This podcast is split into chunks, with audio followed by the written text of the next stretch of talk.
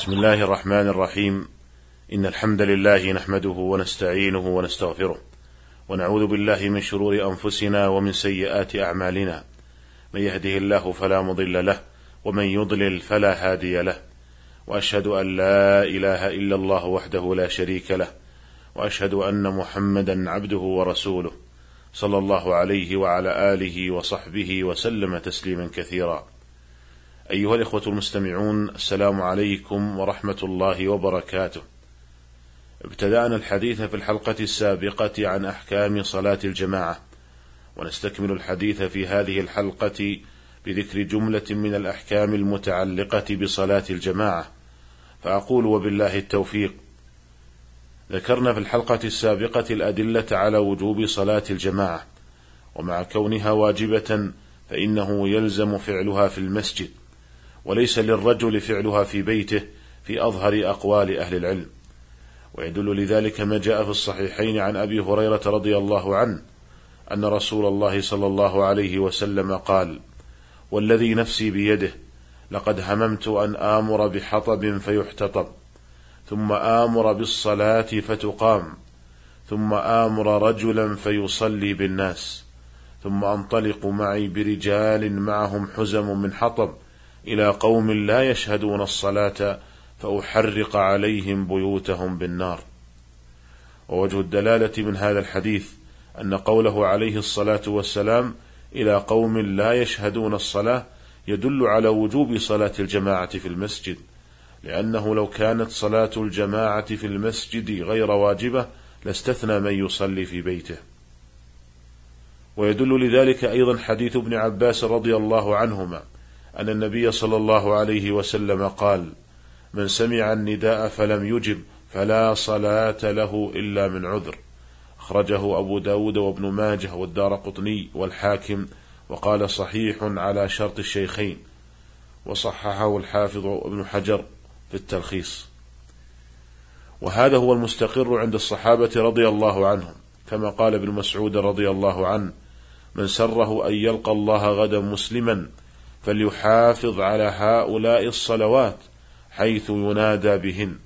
فإن الله شرع لنبيكم سنن الهدى وإنهن من سنن الهدى. ولو أنكم صليتم في بيوتكم كما يصلي هذا المتخلف في بيته لتركتم سنة نبيكم. ولو تركتم سنة نبيكم لضللتم. قال ولقد رأيتنا يعني الصحابة وما يتخلف عنها أي عن صلاة الجماعة في المسجد إلا منافق معلوم النفاق. ولقد كان الرجل يؤتى به يهادى بين الرجلين حتى يقام في الصف. وقال الإمام ابن القيم رحمه الله من تأمل السنة حق التأمل تبين له أن فعلها في المساجد فرض على الأعيان إلا لعارض يجوز معه ترك الجمعة والجماعة. فترك حضور المسجد لغير عذر كترك حضور أصل الجماعة لغير عذر. وبهذا تتفق جميع الأحاديث والآثار. قال رحمه الله فالذي ندين الله به أنه لا يجوز لأحد التخلف عن الجماعة في المسجد إلا من عذر. أيها الإخوة المستمعون إن المتخلف عن صلاة الجماعة إذا صلى وحده له حالتان. الحال الأولى أن يكون معذورا في تخلفه كأن يتخلف لمرض ونحوه وليس من عادته التخلف عن الجماعة لولا العذر. فهذا يكتب له أجر من صلى في الجماعة كاملا. ويدل لذلك ما جاء في صحيح البخاري عن أبي موسى الأشعري رضي الله عنه أن رسول الله صلى الله عليه وسلم قال إذا مرض العبد أو سافر كتب له ما كان يعمل صحيحا مقيما. وفي رواية لأحمد أن النبي صلى الله عليه وسلم قال ما من أحد من المسلمين يبتلى ببلاء في جسده إلا أمر الله الحفظة الذين يحفظونه اكتبوا لعبدي في كل يوم وليلة مثل ما كان يعمل وهو صحيح. الحال الثانية أن يكون تخلفه عن صلاة الجماعة لغير عذر. فهذا يأثم بترك الجماعة. وقد سبق ذكر الأدلة الدالة على وجوب صلاة الجماعة في حلقة سابقة. ووجوب صلاة الجماعة يقتضي تأثيم من تركها لغير عذر. ثم إن الذي يتخلف عن صلاة الجماعة بغير عذر يخسر أجرا عظيما وثوابا جزيلا. أيها الإخوة المستمعون ينبغي للمسلم أن يحرص على تحصيل الجماعة حتى لو قدر أنه دخل المسجد فوجد جماعة المسجد قد صلوا. فينبغي له أن يبحث عن جماعة أخرى ممن فاتتهم الجماعة فيصلوا معه. فإن لم يجد فيطلب من أحد من الناس ممن قد صلى أن يتصدق عليه بالصلاة معه. وهذا ما يسميه الفقهاء بإعادة الجماعة. فإذا كان ذلك عارضا ولم يكن أمرا راتبا فلا بأس به لحديث أبي سعيد رضي الله عنه أن رجلا دخل المسجد وقد صلى النبي صلى الله عليه وسلم بأصحابه فقال عليه الصلاة والسلام من يتصدق على ذا فيصلي معه. فقام رجل فصلى معه. أخرجه أبو داود والترمذي وأحمد بسند صحيح. ولكن ينبغي ألا يكون ذلك أمرا راتبا. فإن كونه أمرا راتبا يفضي إلى التفرق والاختلاف وينافي مقصود الشارع من الجماعة ثم إنه مدعاة للكسل لأن من الناس من سيتوانى عن حضور الجماعة مع الإمام الراتب الأول بحجة وجود جماعة أخرى. ويستثنى من ذلك ما إذا كان المسجد مسجد سوق أو على طريق عام يتردد الناس للصلاة فيه. فيأتي الرجلان والثلاثة والعشرة يصلون ثم يخرجون. فلا تكره إعادة الجماعة فيه في هذه الحال لأن هذا المسجد قد أعد من أصله لجماعات متفرقة.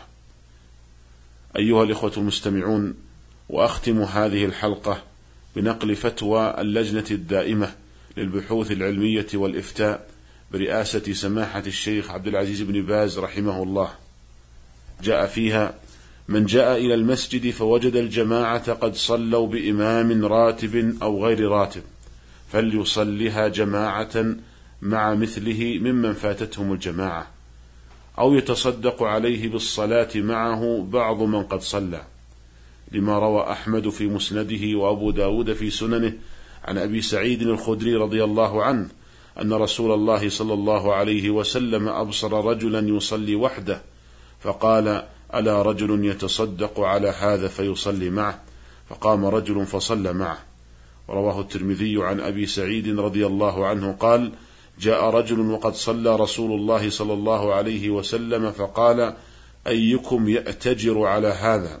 فقام رجل فصلى معه. قال الترمذي حديث حسن.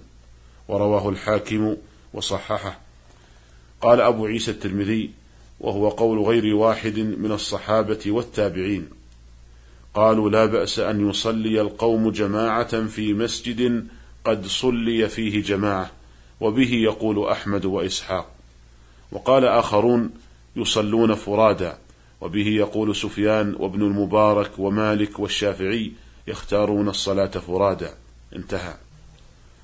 وإنما كره هؤلاء ومن وافقهم ذلك خشية الفرقة وتوليد الأحقان وأن يتخذ أهل الأهواء من ذلك ذريعة إلى التأخر عن الجماعة ليصلوا جماعة أخرى خلف إمام يوافقهم على نحلتهم وبدعتهم. فسدا لباب الفرقة وقضاء على مقاصد أهل الأهواء السيئة رأى أصحاب هذا القول ألا تصلى فريضة جماعة في مسجد بعد أن صليت فيه الجماعة. والقول الأول هو الصحيح لما تقدم من الحديث. ولعموم قول الله تعالى فاتقوا الله ما استطعتم وقول النبي صلى الله عليه وسلم إذا أمرتكم بأمر فأتوا منه ما استطعتم. ولا شك أن الجماعة من تقوى الله تعالى ومما أمرت بها الشريعة فينبغي الحرص عليها على قدر المستطاع. ولا يصح أن يعارض النقل الصحيح بعلل رآها بعض أهل العلم وكرهوا تكرار الجماعة في المسجد من أجلها بل يجب العمل بما دلت عليه النقول الصحيحة.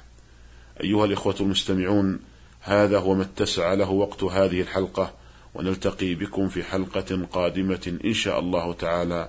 والسلام عليكم ورحمة الله وبركاته.